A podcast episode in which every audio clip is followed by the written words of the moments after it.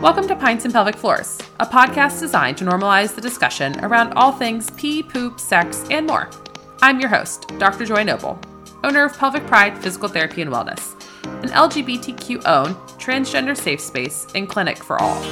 Grab a pint and come as you are as we uncover the myths around our genitals and destigmatize normal body functions, as well as normalize asking for help. So raise your glass because it's a beautiful day to save pelvic floors. Hi, friends. Welcome back to another episode of Pints and Pelvic Floors, the podcast. I hope you enjoyed last week's episode on bladder irritants. I figured since we're in the season of Thanksgiving and headed into a food holiday, we would cover another important topic, um, and that is fiber types. So, lots of different foods will be consumed in the next few weeks, um, whether it's a Friendsgiving or a Thanksgiving or whatever it is you do around this kind of end of year holiday time. Um, food's a big part of it. And so, along with food and changes in food and traveling, all the things that comes with it, is some unhappy bowels. So, let's talk about some ways that we can mitigate this when it comes to all the fun food we'll be eating in the next um, few months. So, the things to keep in mind here with fiber type is we have two types soluble fiber and insoluble fiber.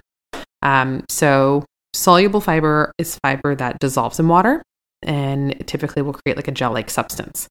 Insoluble fiber is a fiber that does not dissolve in water. Um, and so it's going to be a little bit more like sweeping in the colon. The important thing to keep in mind with these fiber types, um, or really kind of like the PT side of this, is we are big on um, kind of whole foods, or at least at Pelvic Pride, we're big into like whole foods. What are you already using to fuel your body? You know, can we make changes there? Can we kind of reflect on what we're eating and what we're putting inside our body, like water, um, first before we look at do we need supplements to help us out? Um, I have lots of patients who do add like a psyllium husk supplement. Um, there's nothing wrong with that. It's just, I'm always, like I said, a fan of starting with what am I eating already? Can I make a change there? Can I add something? Can I take something away? Um, and then if that st- if our body still needs some help, then how can we supplement and what are we missing or what are we looking to add more of? So, soluble fiber. When we look at the soluble, this is the what dissolves in water, it kind of creates like a gel like substance. It's going to help slow digestion down, which is going to aid in diarrhea. So, what happens with digestion when it's moving too fast is we're not absorbing all the nutrients, we're not taking all the water out, and it's just going through too fast, too quickly, and so that's why your stool comes out loose.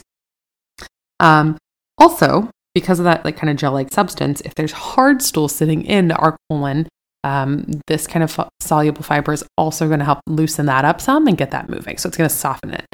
Um, so this can be super helpful.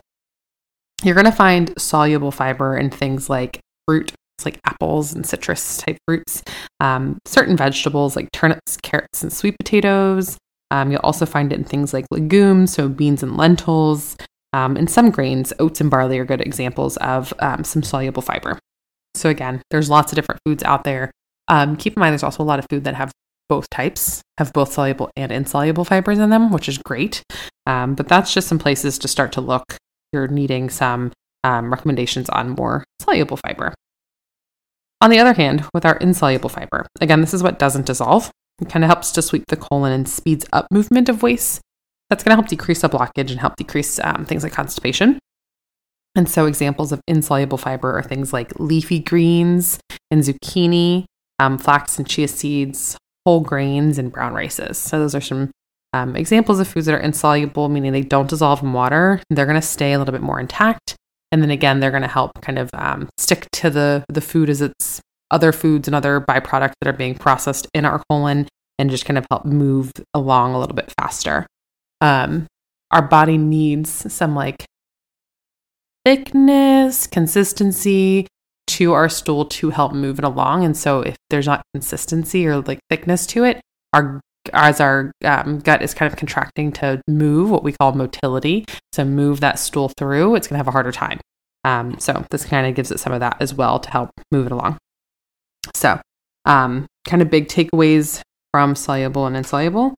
Soluble has also been known to aid in cardiovascular health. Um, it can help manage diabetes and it even can be utilized for weight control. Um, just some added bonuses if any of this is something that you're needing some assistance in. Um, but again, you know, that's a bigger conversation to be had with like a medical provider who's there to manage things like cardiovascular health, diabetes, or weight if that is a concern you have.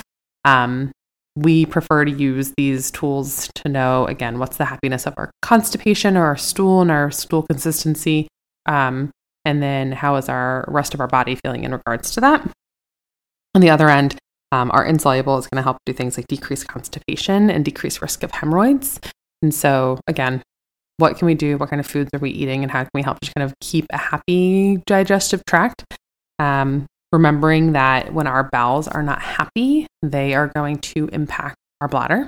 So, a lot of times, um, constipation is one of the leading causes for things like urinary frequency and urgency because our stool sits in our rectum. It kind of takes up space in the pelvic bowl, pushes onto the vaginal canal, or pushes onto the prostate, and then pushes onto the um, bladder there, and the bladder gets irritated. So, super important that we're managing our um, GI tract, managing constipation, not letting that become an issue.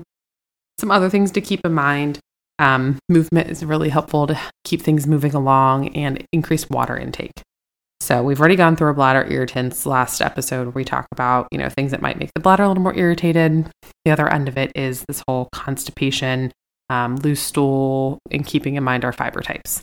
And so, you know, if you're traveling for the holidays, um, if you're in a new place, if you're eating different foods, it may tend to lead you towards constipation, and that's where you're going to want to do um, definitely a little hike of those insoluble fibers.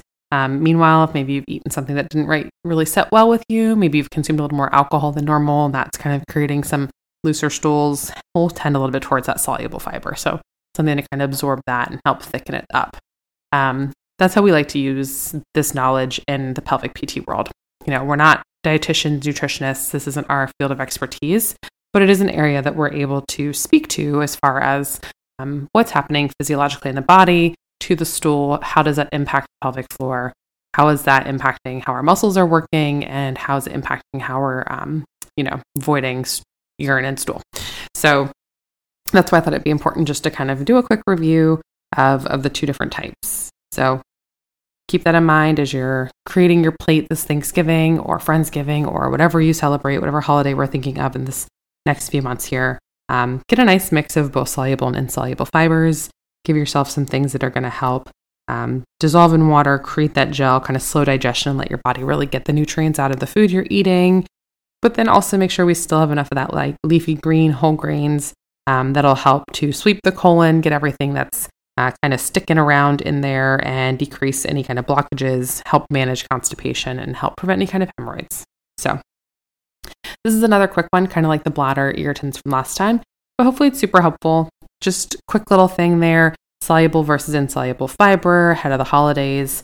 Um, again, kind of interesting little tidbits there to put together when creating your, your dinner plate um, how can you kind of mix together the different types of foods and just keep a happier colon altogether?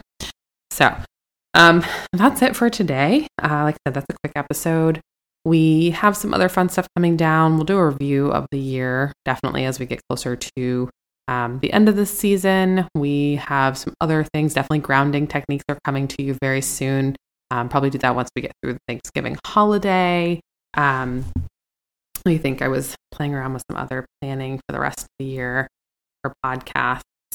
Um, we've been creating like a holiday gift giving guide. It's our recommendations. This is anything from like a squatty potty to a peri bottle for our pregnant folks to um, Dame vibrators for anyone who's interested. So we have a lot of different cool and fun like recommendations. We'll do definitely a gift giving holiday guide coming up soon. We have um, that being created. That way we'll be able to attach it. You can kind of click links and stuff with lots of discount codes. So, a couple fun things coming up, a couple more weeks. We're trying to fill in with some other um, information we want to give you on the pelvic floor. But since we're headed into such a food heavy holiday season, figured why not go over the quick differences of soluble versus insoluble fiber. So, hopefully, this was super helpful. Um, as always, if you have questions, feel, feel free to send me a DM. You can DM me on uh, Instagram. You can find me um, on our website. We have a contact form. You're welcome to fill that out and send any questions you might have. If you have a recommendation for a topic or something you're just super curious about, also feel free to send that to me. I'm always happy to um, answer anything I can in both short version on a DM, but also in long version on a podcast episode. So um, yeah, reach out to me if you have anything. Hope you take some tips and tricks out of here. I always have patients who are like, oh, yeah, I eat so healthy. And then when we go over these differences, like, I had no idea. I definitely eat more of one type than the other. So, gives you a little way to just kind of reflect on what you're eating and see if you can't make your gut a little bit happier. Okay, well, that's all for this time. Until next time, cheers. Hey everyone, just a quick reminder that this podcast is for educational purposes only and does not constitute providing medical advice or professional services. Please reach out to your primary care provider if you need any assistance.